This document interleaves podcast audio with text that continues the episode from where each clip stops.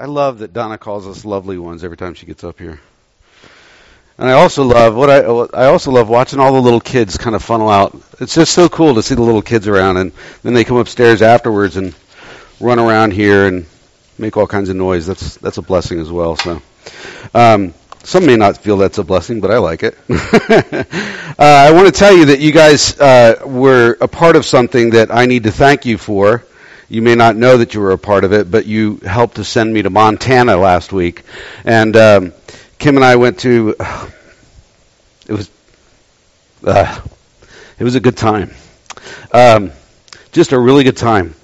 Uh, there's a guy that and his wife that are YWAM missionaries that been all around the world, but they came back and in their retirement years they decided to buy a property in Montana to make it a blessing for pastors and leaders of churches and things like that. And so uh, he made room for Kim and I to come, and we were the only ones there other than he and his wife. And anytime you can stick me out in the woods in a cabin or in a campsite or backpacking, uh, I am ha- my happiest. And especially in a place where there's grizzly bears, moose, elk, pronghorn deer, mountain lions. This guy has seen eight mountain lions on his property. And by the way, this is the same property that they wrote, uh, what is the, the river runs through it on. Uh, this is, it's just out there. F- just 40 acres, uh, next to National Forest. It's just beautiful. So we hiked around and had a really good time. So thank you for doing that. Anyway, um, let me read from Jeremiah 38, 1 through 6. And if you want to open your Pew Bibles, it's on page 546. Uh, I'll give you just a second to get there. But we've been in this se- series of Jeremiah for a few weeks now. Three, four. This is the fourth week. I think we're going five. Um, but Jeremiah 38, verses 1 through 6. Now, forgive me. Uh, from the rest for the rest of this sermon, I'm going to call these first guy, four guys that they mention in the first first uh, verse here the gang of four because I don't want to say their names twice. Yeah, and, and you'll why when I start to read. I'm not sure if I'm even saying them right. But Shephatiah, son of Matan, Gedaliah, son of Pashur, Jehukal, son of Shelemiah, and Pashur, son of Malchijah, heard what Jeremiah was telling all the people when he said, and this is Jeremiah speaking, right? Jeremiah speaking the words of God to, to Judah. He says, This is what the Lord says Whoever stays in this city will die by the sword, famine, or plague. Wonderful message, just so uplifting, right? But whoever goes over to the Babylonians will live. Now, I want to I want to clarify there. Whoever goes over to the Babylonians does not mean uh, assimilates into Babylonian culture and gives up their, their Jewish life, but it means surrender. Just surrender yourselves, live as a Jew under the Babylonian rule, right? So whoever, and you're going to understand why I clarify that in a minute. But whoever goes over to the Babylonians will live, they will escape with their lives, they will live. And this is what the Lord says. This city will certainly be given into the hands of the army of the king of Babylon, who will capture it. Then the officials, these four guys, the gang of four, said to the king, This man should be put to death. He is discouraging the soldiers who are left in this city. Now, when you hear that, you got to re- realize that a lot of the soldiers have been killed already, right? As well as the people by the things that he is saying to them. This man is not seeking the good, and that word is shalom or the peace, right, of these people, but their ruin or their destruction, right? Verse 5. He is in your hands. So it's the king speaking now. He is in your hands. King Zedekiah answered, The king can do nothing to oppose you. So the king's just saying, Do whatever you want. I, I don't care anymore. That, that's what he's saying. So they took Jeremiah and they put him into a cistern.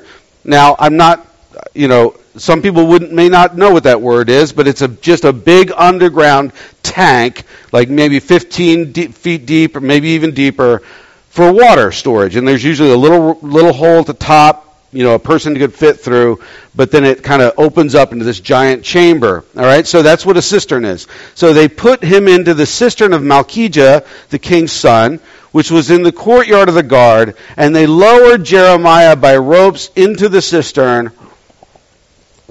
It had no water in it, only mud, so it's dried up, right?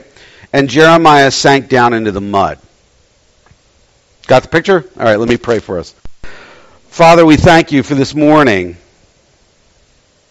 And we, th- we thank you especially that, that it, it seems just so strange that old stories from your scriptures speak to our life right now in 2021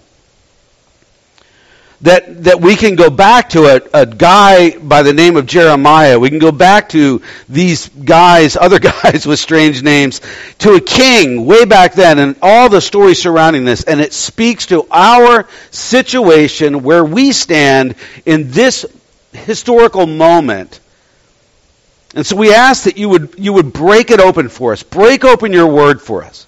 Help us to understand exactly what you are saying to each and every person in this room, including myself today, that you would speak clearly and loudly through your word to us, and that your Holy Spirit would assimilate it and apply it to our lives. And we thank you for all this, and in Christ's name we pray. Amen. So, uh, when bad news is good news, it needs to be heeded. Now, what does heeded mean? Heeded means to listen to it, to hear it, to think it, that it's important, and to pay attention to it, and, and to do something with the news, right? So, when bad news is good news, it needs to be heeded. That's my, my proposition to you this morning. And, and what, what, in other words, what feels like destruction sometimes in life may actually be for God's healing what feels like destruction may actually be for God's healing. So are we open to God destroying the things in us or the things around us maybe to make way for his healing in life? Are we open to correction from the Lord? Do we allow him to correct us? Are, are we willing to experience the consequences of our own sin or even our corporate sin? In order to experience God's redemptive healing in life? Good questions. And those are the questions we wrestle with today. Now, I want you to think about Jeremiah's scenario. Uh, we've talked about him over the last few weeks, and you know he was young. Um, he didn't want this calling, but he's got it. Right? Think if you're him. You know, it's not your enemies that are sort of personally attacking you, but it's your own people. Right? You're stuck in a well. They've thrown you in a well to die. You've sunk deep, knee deep in mud, and it's your faithful proclamation of God's truth or God's word that has led you to that point. Isn't it time to give up? Hasn't God lost the war? Hasn't God lost the cultural war? And therefore you should just quit or die. Let me set the scene for us.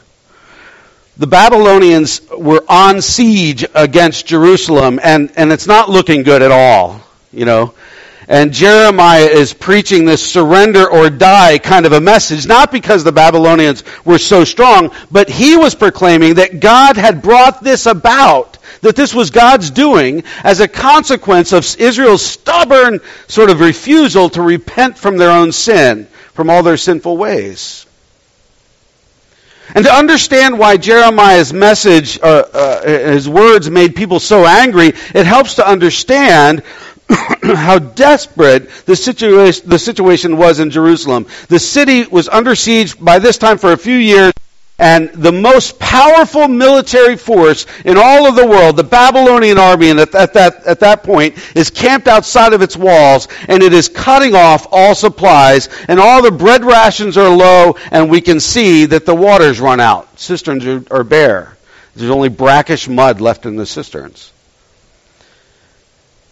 And very likely, the Babylonians had started to attack the city walls, uh, trying to un- undermine its towers or knock down its, its gates with battering rams and all that kind of stuff. The prophet Ezekiel offered this grim depiction. He said, Outside is the sword, inside are plague and famine. Those in the country will die by the sword. So anybody outside the city walls is going to die by the sword. And those, uh, and those in the city will be devoured by famine and plague. So you're not going to get, a, get away with your life. In other words, one way or another, the citizens were doomed. This is it. Now, so it's not hard to figure out why this gang of four uh, were so upset. These four guys. They were sort of patriots trying to defend their homeland, and Jeremiah was hurting the war effort by his sort of, you know, defeatist words, defeatist attitude. And when they heard what Jeremiah was preaching, they cried, Treason! You treasonous man! And the question is, was their accusation true? So you listen again to the charge that they leveled against him. It says, This man is not seeking the good or the shalom, the peace of Israel, of Judah, right? Of, of these people, but their, the, but their ruin, their destruction. So they think Jeremiah, they're saying that Jeremiah is just giving them over to the enemy. Now, was that accusation true? Was Jeremiah a traitor to God's people or not? You know, was he seeking their ruin or was he seeking their good? That's the question. So now, news of divine judgment is never uh, good. It's always bad news, right? You know, it's, it's unpleasant to hear that God punishes sin rather than just overlooking it in our lives. But the only thing which really matters is whether or not the bad news of divine judgment is true or not. And when bad news is good news, as I said before, it needs to be listened to. It needs to be heeded. You know, we often struggle with the idea that sins have consequences in our lives. Because we've been forgiven in, in Christ, right? We've been, why should there be consequences to our sins anymore? Didn't Jesus pay for it all? But just like blueberries leave stains on a white shirt, right? Our sins leave their mark on our lives. We're not just free to do what we want. And although they don't cut us off from God's saving grace, they do relationally alienate us from God, from ourselves, and sometimes from each other. And usually, when we have a secret sin life, all three of those, those relationships are affected at the same time. They have implications in all areas of psychologically, emotionally, spiritually, career wise, financially, all kinds of things. We all know someone, we could point at someone in, in, in the world who has lost a job, or a spouse or an opportunity or finance or something due to sinful choices, and sometimes those consequences even come years down the road. There was a pastor of a megachurch who admitted to a sexual relationship with a 17 year old girl in his former church when he was a youth pastor t- at 22 years old, which was 19 years before, and nothing had happened since then but it was found out and he admitted the wrong and he seemed contrite when he kind of gave his thing and but he diminished his guilt by saying it was consensual and eventually he lost his job for that so sin does have consequences and Jeremiah takes the difficult position of proclaiming that truth to, to these people that don't want to hear it, right? And, and those consequences can serve for correction for those of us that are not responding to God's will very well in a moment. They can be something that adjusts us. So let's think about our characters of this story. We have Jeremiah, obviously, he is faithfully fulfilling God's call in his life, right? He's speaking the words of God to people who need to hear them, but really don't want to hear them. You know, it's all an unwelcome message to them. And then we have the gang of four, right? You know, fo- you know fellow Jews who um, who seem to be to have party to this whole sort of system of sinfulness of, of, of Judah and just want to go back to the way it was, right? Although that wasn't glorifying to God at all. And then we have King Zedekiah. He's an interesting character. He's obviously a defeated man.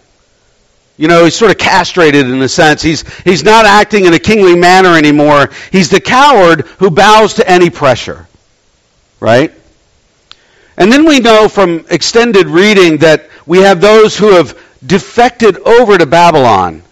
They've already like walked out of Jerusalem and gone to Babylon. They're totally giving up on their faith and their way of life. They are, in a sense, the fearful, you know, letting fear and circumstance dictate faith and belief. In other words, they've given themselves over to the culture of Babylon. They've, they're no longer considering themselves Jewish, they're assimilating. I think, I think we're preaching to four different kinds of people today. Same four people. Last week, Natalie asked whether we felt scattered or lost and stuck, like everything's fallen apart. And maybe some of us aren't reading the signs well, and we are seeking to defect over to Babylon, right? The words of the faithful around us, those, those who are still preaching God's truth, those who are still walking lockstep with Jesus, sound only like hopeless bigotry in our ears anymore. We want to give up. We want to give in. We want to compromise and we, we and, and not be forced to have faith in a very dark situation. And I, I believe our culture is in a very dark situation. And our solution to bad news is capitulation right? To agree with the enemy. and to, to assimilate into a changing culture, to give, give up on, to that which God calls us. A recent article uh, outlines a survey including more than 3,000 Americans between ages 18 and 55, which revealed that born again Protestants experienced the greatest level of decline in Bible based sort of beliefs from 2010 to 2020. And during that decade, the percentage of people who agreed with the core Christian doctrines fell from 47% to 25%. And when you go to the younger crowds, it is even worse in numbers. So although people may label themselves as born again Christians, they still sort of can have like a, a false view of Jesus and, and, and embrace a pluralistic worldview. Not really a biblical worldview. It also said that among U.S. born again Christians between ages 18 and 39, more than 60% says that there, there's more than one way to salvation, including Jesus, including Buddha, and including Muhammad, which, by the way, the Bible never teaches that. It also says that more than 30% say that Jesus sinned while he lived on earth, or that they're not sure if he did, which, by the way, is not what the Bible teaches. And what is this? This is what I've decided to really label as the progressive Christian. The progressive Christian. You're defecting to Babylon, right? Giving up on orthodoxy, led by fear, led by peer pressure, instead of the Word of God, instead of the Scriptures. There's a great example of the progressive Christian mindset in the Smithsonian uh, Museum in Washington, D.C., and it's Thomas Jefferson's Bible. Uh, in, in it, there are large sections cut away of the New Testament. Because Enlightenment thinkers thought that the morality of Jesus was wonderful at the time of Thomas Jefferson, right? They thought it was great, but the academic world had turned against any kind of, of, of of mention of miracles and, and things like the supernatural, and it was considered unfashionable and uneducated to believe in such things. So Jefferson literally cut out every supernatural passage in the New Testament so that he could have a Bible with Jesus, with just Jesus' moral, moral teachings in it. Now, where have we gone with that?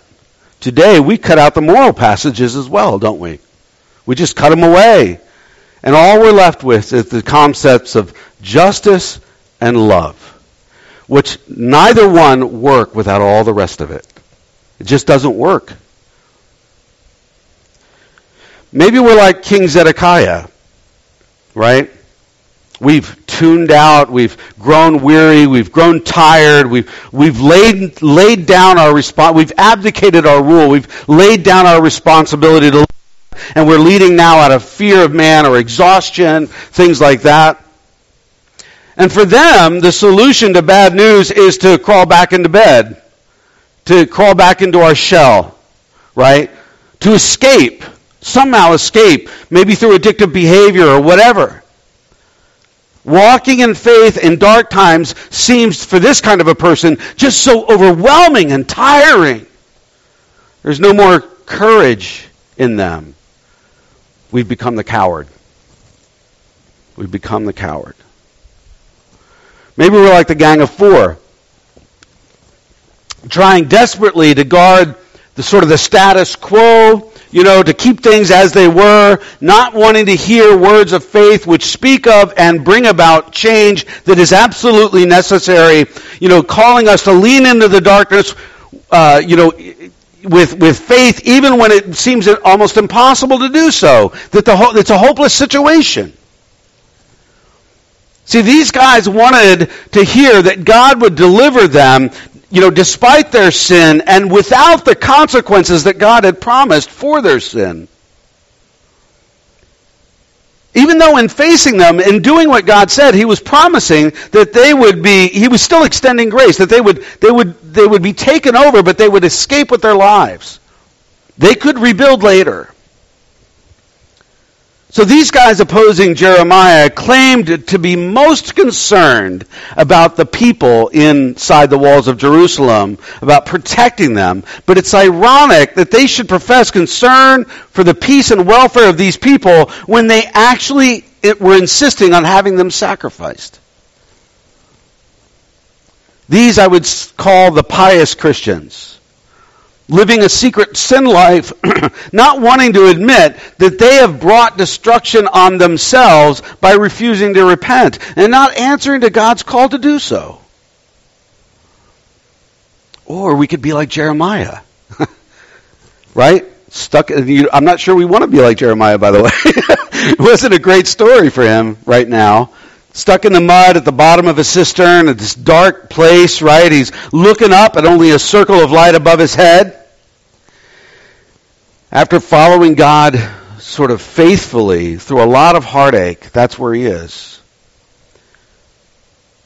Now, who would blame Jeremiah for giving up right then? But he didn't, did he? Right? He, he, he continued to preach God's word even from his dark place, and he, and he would actually see salvation later because they're going to pull him out of that cistern in a little while, and he's going to continue his ministry. It was Jeremiah who most wanted to see the peace and the prosperity of his people, although his message sounded negative. You listen to that? Which are you today? Honestly, ask yourself, which are you today? Are you the progressive Christian giving up on orthodoxy out of fear, simply following feeling and, and capitulating to culture? That's not the way to go. Are you the tired, worn out Christian embracing cowardice in the face of difficulty? We've all felt that. Are you the pious Christian living a secret sin life, you know, not really wanting to admit that you've brought destruction on yourself by refusing to repent of something in your life? There's freedom when we do so. Or the Jeremiah, right? Showing courage in a dark time, knowing that when bad news is actually good, it needs to be heeded, even when it means enduring the consequences of our sin, or maybe even our corporate sin. Jeremiah's response to God's call on his life and this particular message he'd been given isn't what most of us would do, I don't think. One commentator said this Given the conflict of the world, given the sure promise of his call, one might expect a prophet could withdraw from combat in the world for communion with his God. So escape, right? You ever try to use Jesus as, a, right? So withdraw from combat in the world for communion with his God, but the neat consignment of combat to earth and communion to heaven does not hold here. In other words, this is all meshed in together. So this frontline battle is you can't you can't get away from it. Wrestle out of this what we're in, in right now. You can't do it as a Christian. But isn't that what we do when things get tough in relational ministry and in the ministry of, a, of being a believer in a world that is, seems just to be going crazy? We, we, we, we end up spiritually navel gazing, don't we? Right? We lock ourselves away, recalling the fuzzy feel good, you know, passages and good things of faith, denying God's called us to the front lines of spiritual battle. He really has.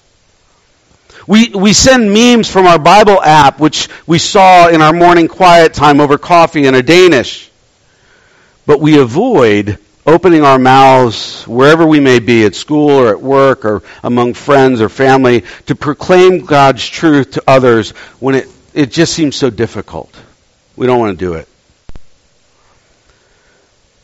But just as Jeremiah encourages people to plant roots in their exile in chapter 29, which would have been very uncomfortable, by the way, to, to leave your own culture, to your, leave your own language, and, and, and to come into a life of being a second class citizen to another uh, people, his willingness to stick it out during that and to keep repeating unpopular news is indicative of a very deep faith in a God who can use suffering and difficulty in life for his good.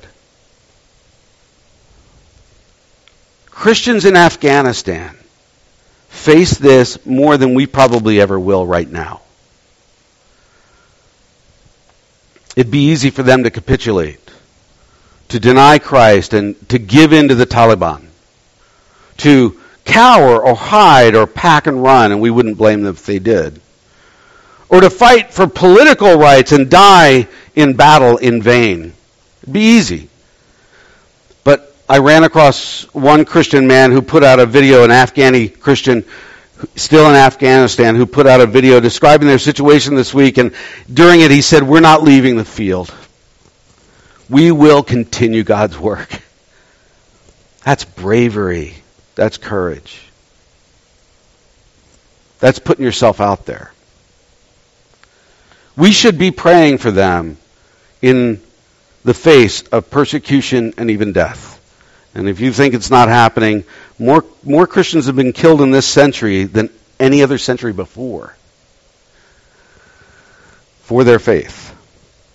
A year ago in Beirut, Lebanon, Beirut, Lebanon, they experienced this huge explosion which devastated the city. You might remember that, right?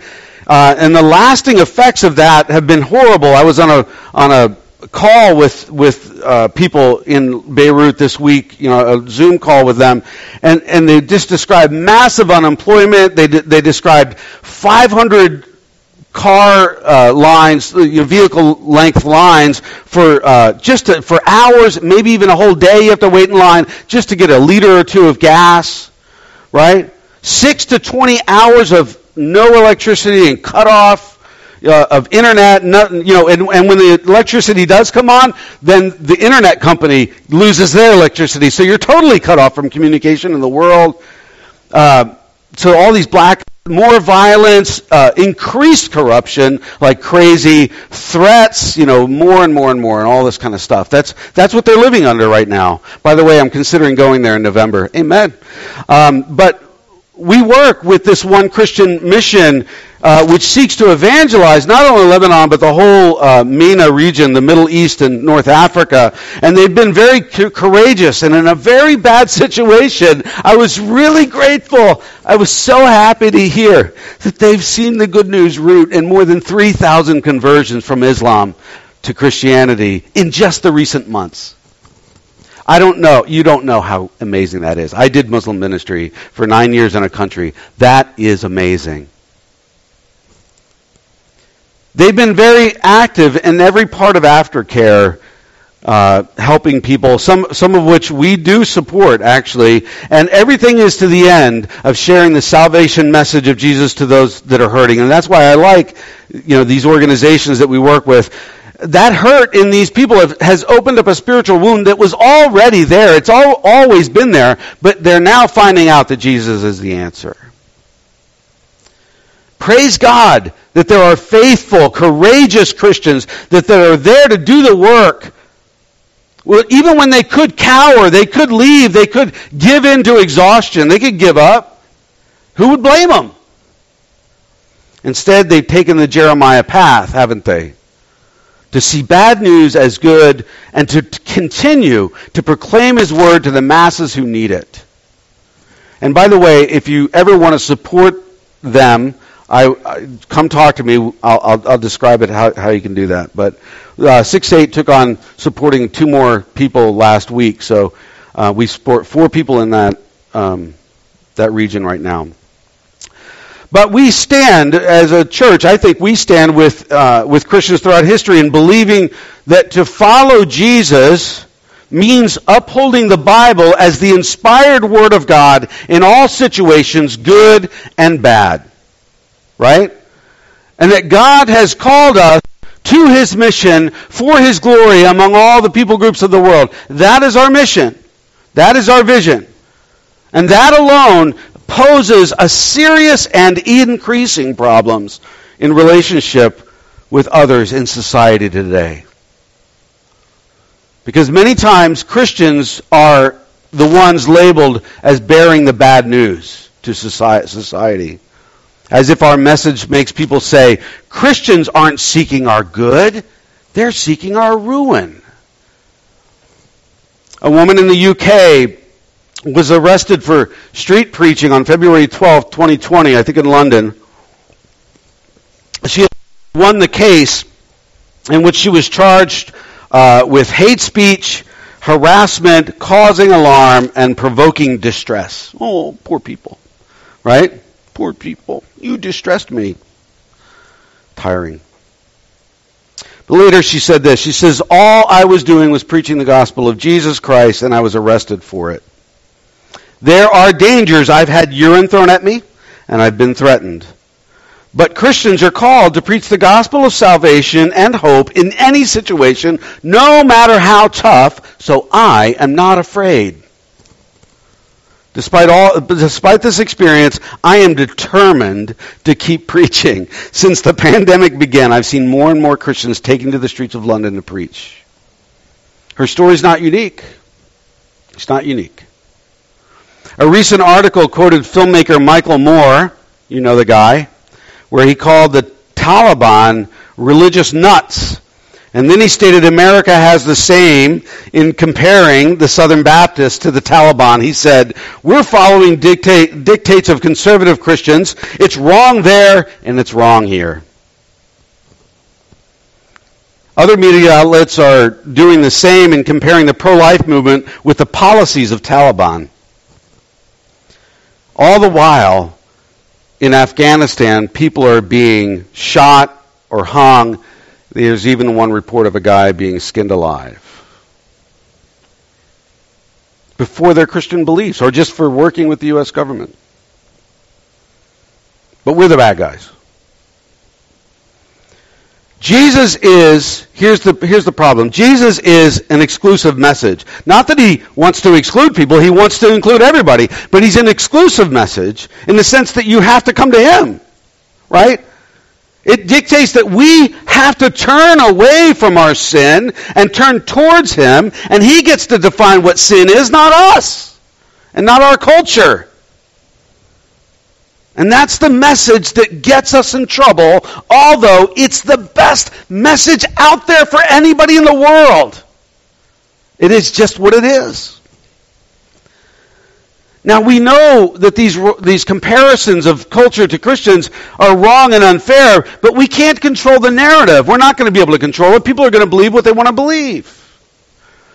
Our job is simply the job of Jeremiah to proclaim God's truth in the midst of it, no matter if it feels good or not. I was just telling somebody this. I had another pastor friend that in the 1970s, he said we could open the window and go like this and people would come to Jesus. They had 5,000 people just packed in their church. Since then, it's not been that way. He said now it's just very hard. It's just very hard. Now, if you're staying true to Christ and preaching the gospel and however you do that, right? Most likely you won't get murdered in America for that. Rather, somebody might simply not like you. right? But for some of us, that's enough, you know? Our desire to be liked by uh, people around us is stronger than our devotion to Jesus. But I'll admit, the day has come. It is here, right? That you may lose job or promotion or opportunity or money or even your freedom for your Christian conviction. Get ready for it. Get ready. We can get le- negative labels for uh, righteous reasons, good reasons, or unrighteous reasons.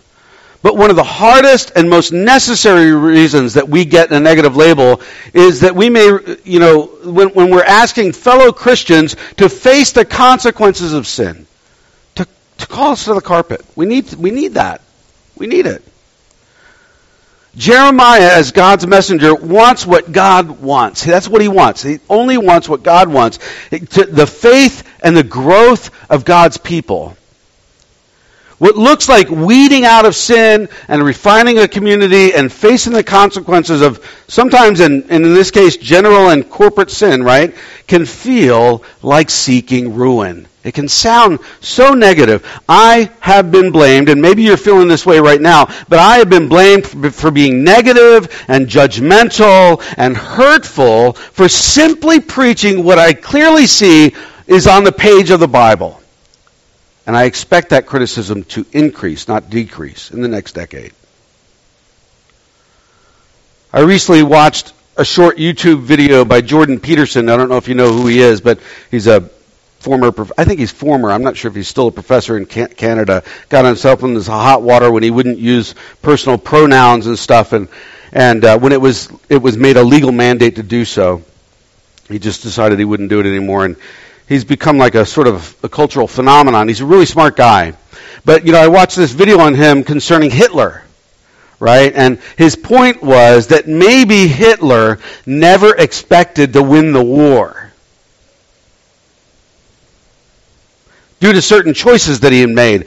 One of which, for instance, is to win a war like that, you'd never exterminate the Jews. You wouldn't exterminate them. You would enslave them and you would use them as free force labor for the war effort, but you wouldn't kill them. That's like shooting yourself in the foot. His actions didn't make sense for a guy that's saying he wants to win the war, right? And so Jordan quoted Hume who said that if you can't figure out a person's motivation, right, then look at the outcome and infer motivation from that. So if Hitler just caused mayhem, then maybe his goal was just to cause as much chaos as possible in the world in the shortest amount of time as possible. Maybe, in short, he was just purely evil. Maybe he was absolutely crazy. We are in a spiritual battle. That's what we are in. Satan doesn't expect to win the war, right? He's just pure evil, and he wants to create as much chaos as possible in the shortest amount of time in this historical moment. The kingdom of God, we know as Christians, we've heard this preached, the kingdom of God has come, right? Jesus ushered it in, but it's not fully come yet. The scriptures teach that Jesus ushered in the kingdom of God, but that that final full establishment of the kingdom of God is in the future at some point. We don't really know when. We know what has to happen before it comes in full.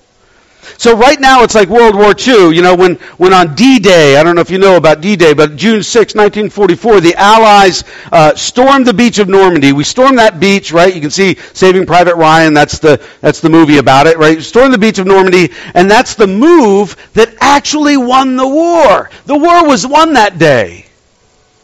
The war continued beyond that a little over a year, but D-Day had broken the back of Germany and its allies. From that time on, especially Hitler, uh, if he had any brain in his head, never expected to win. He just wanted to create as much devastation and death as possible until V-Day, Victory Day, right, was achieved by the U.S. and her allies on September 2nd, 1945. If I have the date correct, I think I do. And that's where we are right now, spiritually. God has won the war. The cross broke the back of Satan and his work in this world, and of sin and its work in this world. But Satan is still just doing all the damage he can. But those of us who live in the in-between and the, you know, of the kingdom here now and not fully come yet uh, in the future, we need to remember that God is victorious. He's won the war. But it will be a hard, bloody battle until V-Day, which will come when a remnant of every people group in the world will be represented before the throne of God, praising Him, as we see in Revelations 5, 7, and 9. Just as Jesus said in Matthew 24, 14, this gospel of the kingdom will be preached uh, in the whole world as a testimony to all nations, and then the end will come. We've got work to do. This is our spiritual battle. Jeremiah is a reminder to us that faithful deliverance of God's truth will result in difficulty inside the church and outside the church. If you expect church to be easy all the time, give up that. Sacrifice that expectation at the foot of the cross because it doesn't happen. If a church is good at all, it's going to be tough sometimes. Right? And as his people, we're called to proclaim his glory through his mission to all the people groups of the, of the world. That's our purpose. So will we, like Jeremiah, standing knee deep in mud in our dark prison, realize that sometimes bad news is for good or for God's healing and continue to preach up and out to whoever will listen to us? That's the question. And it might help to remember Paul's words to the Philippians in chapter 1 when he finds it's when we find it's difficult for us as well.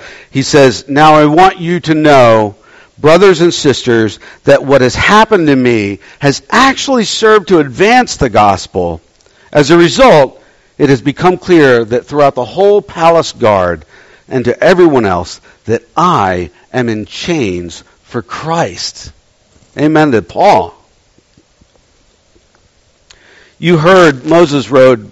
You know we have two Moses in this church. What church has two people named Moses in it? That's crazy. But but you heard Ezekiel's call, uh, his similar call to Jeremiah's in the beginning of this service. Uh, that is in chapter two and three of Ezekiel. But it also helps us to remember another thing that God said to him, which speaks to our deep responsibility of proclaiming truth in the lives of those around us. It says, and this is also in chapter 3, Son of man, I have made you a watchman for the people of Israel. So hear the word I speak and give them a warning from me. When I say to the wicked person, you surely will die. Like, in other words, your sin is going to kill you, right? You surely will die, and you do not warn them or speak out to dissuade them from their evil ways in order to save their life. That wicked person will die for their sin, and will hold you and, and I will hold you accountable for their blood. But if you do warn that wicked person and they do not turn from their wickedness or from their evil ways, they will die for their sin, but you will be saved yourself. There's a responsibility in the Christian walk to embrace God's word and to proclaim God's word no matter what. There's a responsibility. So let's pray about that as Natalie comes back up.